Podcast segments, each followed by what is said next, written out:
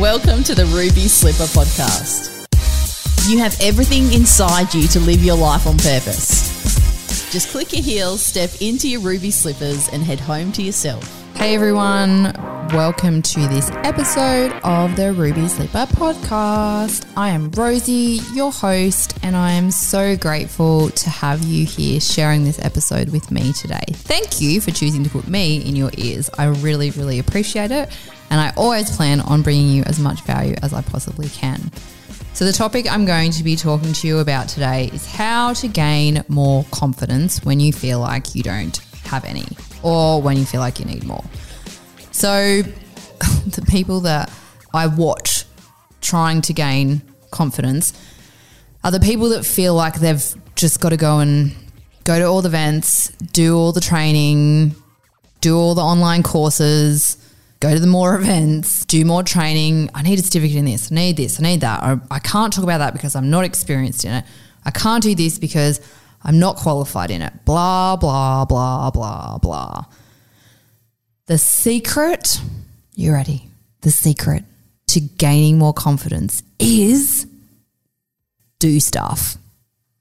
That's it. It is not in the studying, it is not in the courses, it is not going to more events, it is not in any of that. While it may help, and you know, generally does, especially if you want to talk about a specific topic or you want to do something that is around a specific topic, definitely helps to know what you're talking about. But let me tell you, there are plenty of people out there in the world who don't know anything that they're talking about, who just because they're confident have a profile and are making money from it. like it is just that is proof that you you honestly I know that as I'm saying that you have got people running through your head where you're like, you know what, totally. Totally. They've got what have they even got? Don't even know what they've got. But they're just so confident that people are attracted to them and people listen to them and they've become that way because they have taken action. You get confident by taking action over and over and over again. That is it. You are not going to build your confidence. You are not going to build that brave muscle in your body unless you use it on a consistent basis. So, if you're going to the gym or you're doing any kind of exercise and you want to strengthen your muscles or strengthen an area of your body, you have to use it over and over and over again for it to be strong. You have to keep using it. And one of my friends actually gave me a really good analogy the other day. And it was about because she's like into functional medicine, nutrition, and everything's about food and muscle recovery and marathons and blah, blah, blah. And she was saying the way that muscles get stronger when you're training for events and stuff like that is by creating mini tears in them. Then they figure out a way to like join back together. And when they do that, they become stronger. So that's what happens when we do stuff. We fumble, we generally don't get it right. And then we figure out a way to do it again, but do it better. You only get more confident. You only gain more courage. You only learn to be braver by doing stuff, by taking action. That is it. Think about your kids, right? If you've got children. So I've got four children, for those of you who may not have known that. And one of the things that they have to do every single day when they wake up in the morning is make their beds. It's non negotiable. They're all girls, right? So they want me to do their hair in the morning. And I have said to them, do not come to me and ask me to do your hair unless everything else is done, including a tidy bedroom and a made bed. So I don't know what I'm going to do when they start being able to do their hair themselves. I have a feeling the bedrooms might slip then. But what I am doing is I am creating a muscle in their brains that tells them when they get up, they make sure their space is clean and they make sure their beds are made. And when they first started making their beds, the beds were rubbish. Like it was terrible. It wasn't good at all. Now, especially my older two girls, their beds are immaculate every single morning. Their beds are amazing. They look good. I walk past. I don't even have to ask them anymore. I don't have to remind them because they are so in the habit of doing it. It's just Done. Shine in your ruby slippers and get weekly inspiration. Join Rosie's mailing list at www.rosienerney.com. The way that it got that way was because they took action. They took repeated action over and over and over and over again. And I've got, at the time that I'm recording this, I've got a five, six year old, she'll be six in July, that started kindergarten this year. And she wakes up and she doesn't clean her room up. She fumbles around and plays with her sister and plays with the toys and thinks of every excuse why she doesn't need to go to school that day and just like fluffs around. Generally isn't ready in time to get on the bus. So I've got to drop her to school and her bed's never made. So I'm just looking at that. I'm letting her settle into school and we're not going to worry about it, but it's going to start very shortly. She's going to have to learn to make her bed. She's going to have to do that. And there's going to be resistance. There's going to be doing it the first few times and it's going to suck. It's not going to be good. I'm going to walk past it and I'm going to roll my eyes and I'm going to be like, oh, that looks terrible. I'll say it on the inside, right? I'm not that parent that's going to say that to my kids as if. But I will think that on the inside. Just won't verbalize it. She won't know that until she gets older and listens to this, if she ever does one day. And we'll just keep going. We'll keep going at it, keep going at it, keep going at it. And then sooner or later, one day I will walk downstairs, walk past her room, her bed will be made, her room will be clean, and I wouldn't have had to set anything. Again, because I am building the muscle in her, teaching her to take responsibility for her things, take care of her things, make her bed, have a nice place to come to rest at the end of the day have it look appealing so that your body is excited about getting into it. Think about how you feel if you go and stay away somewhere and you walk in and the bed's just beautifully made. What is the first thing you're like, oh, that bed, oh, I can't wait to jump into it. Oh, I can't wait to go to sleep. Just because it, it looks pretty and it feels good, it looks inviting, so you want to get in, right? So I'm creating that for my children now. When they're teenagers, they're going to do it. I don't know. But if you've listened to another episode of mine that was on what you go through when you start personal growth, I talked about how the first eight years of our lives, we uh, receive programming, which is then hammered in by the following eight years of our life. And that is the software that we develop. So the software that I'm creating for my children is make your beds, right? So even if they turn into feral teenagers and don't do that kind of stuff, their software that they have had in inverted commas, programmed into them from when they were little. So it will be their default. So maybe they won't do it for a couple of days, but then, you know, they'll come back to it. As they get older, when they move out of home and realize actually it's nice to live in a clean house and have a bed made, you know, they'll just go back to doing it. They'll remember that they used to do it all the time. That is how you are going to get confident. Not, well, you know, like make your bed. It feels better, looks better, makes you want to actually get into it. But by doing stuff, whatever it is you're avoiding, whatever it is you want to do, you have to stop going to trainings and events and workshops and blah, blah, blah, blah, blah, blah, blah. Stop it. Go and do something.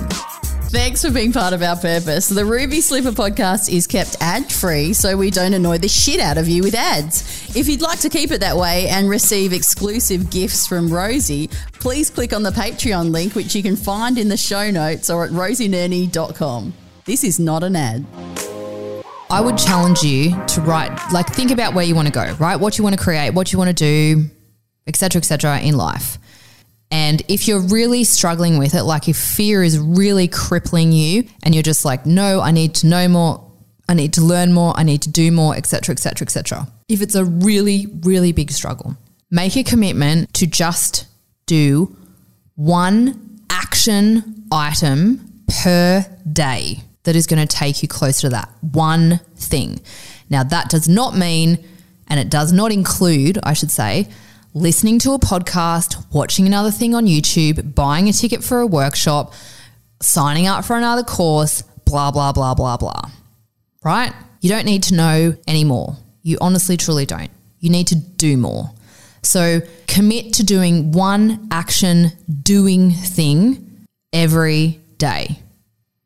And if your business requires, or sorry, I automatically go into business, but if your goal requires multiple areas of your goal to be actioned. Don't just pick one area, like the easy area, and action that because it's still not going to happen. If you've broken your goal down and gone, okay, right, I need to work on this area, this area, this area, and this area, five actions a week on five different areas of your goal. That's it. Just one a day. That's doable, you guys. If you do that seven days a week, that's 365 actions per year you have taken.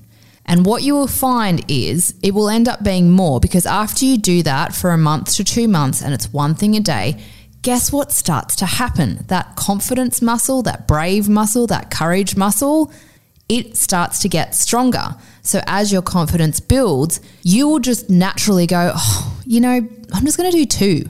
I'm going to do two. Maybe not two every day, but I'm going to do two. Let's do two. And the only reason you'll come to that conclusion is because you did the step, just the one first, right?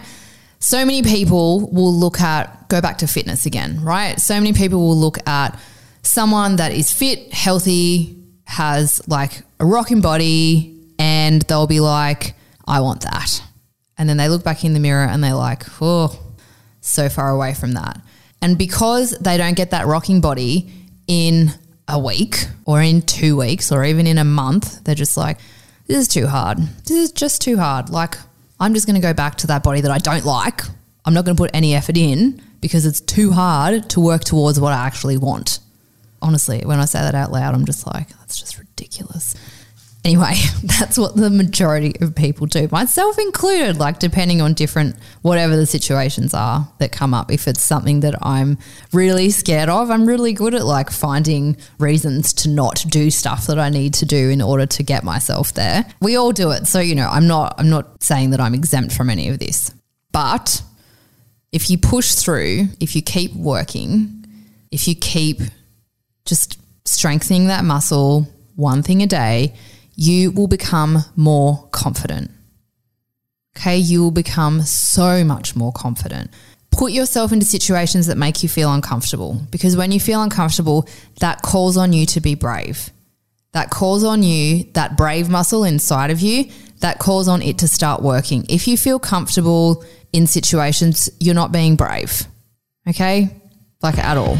Let Rosie guide you to find your ruby slippers and learn how to use them. www.rosienerney.com. Put yourself in situations where you feel uncomfortable. So if your five actions, well, you know, you can have one that makes that you're comfortable in. Let's be nice. But if all five of your actions don't make you feel uncomfortable, you are not working the brave muscle. It's not happening at all. You're not working the brave muscle, you're not working the confidence muscle. So you're trying to trick yourself into it, but again, it's actually not going to happen. So you can waste your time doing that, or you can be productive and go, right, do I feel uncomfortable? Does this make me feel like, oh, do I really want to do this? Am I like scared and excited at the same time? If the answer to any of those questions is no, then pick another action. Pick another action where you write it down or you look at it and you're like, oh gosh, I don't know if I can do that. Oh, oh, I just don't know. I don't want to make that phone call. I don't want to talk to that person. I don't want to send that email. Like, oh, those are the things that are going to make you more confident doing them. But start small and just one a day. Like, honestly, just one a day.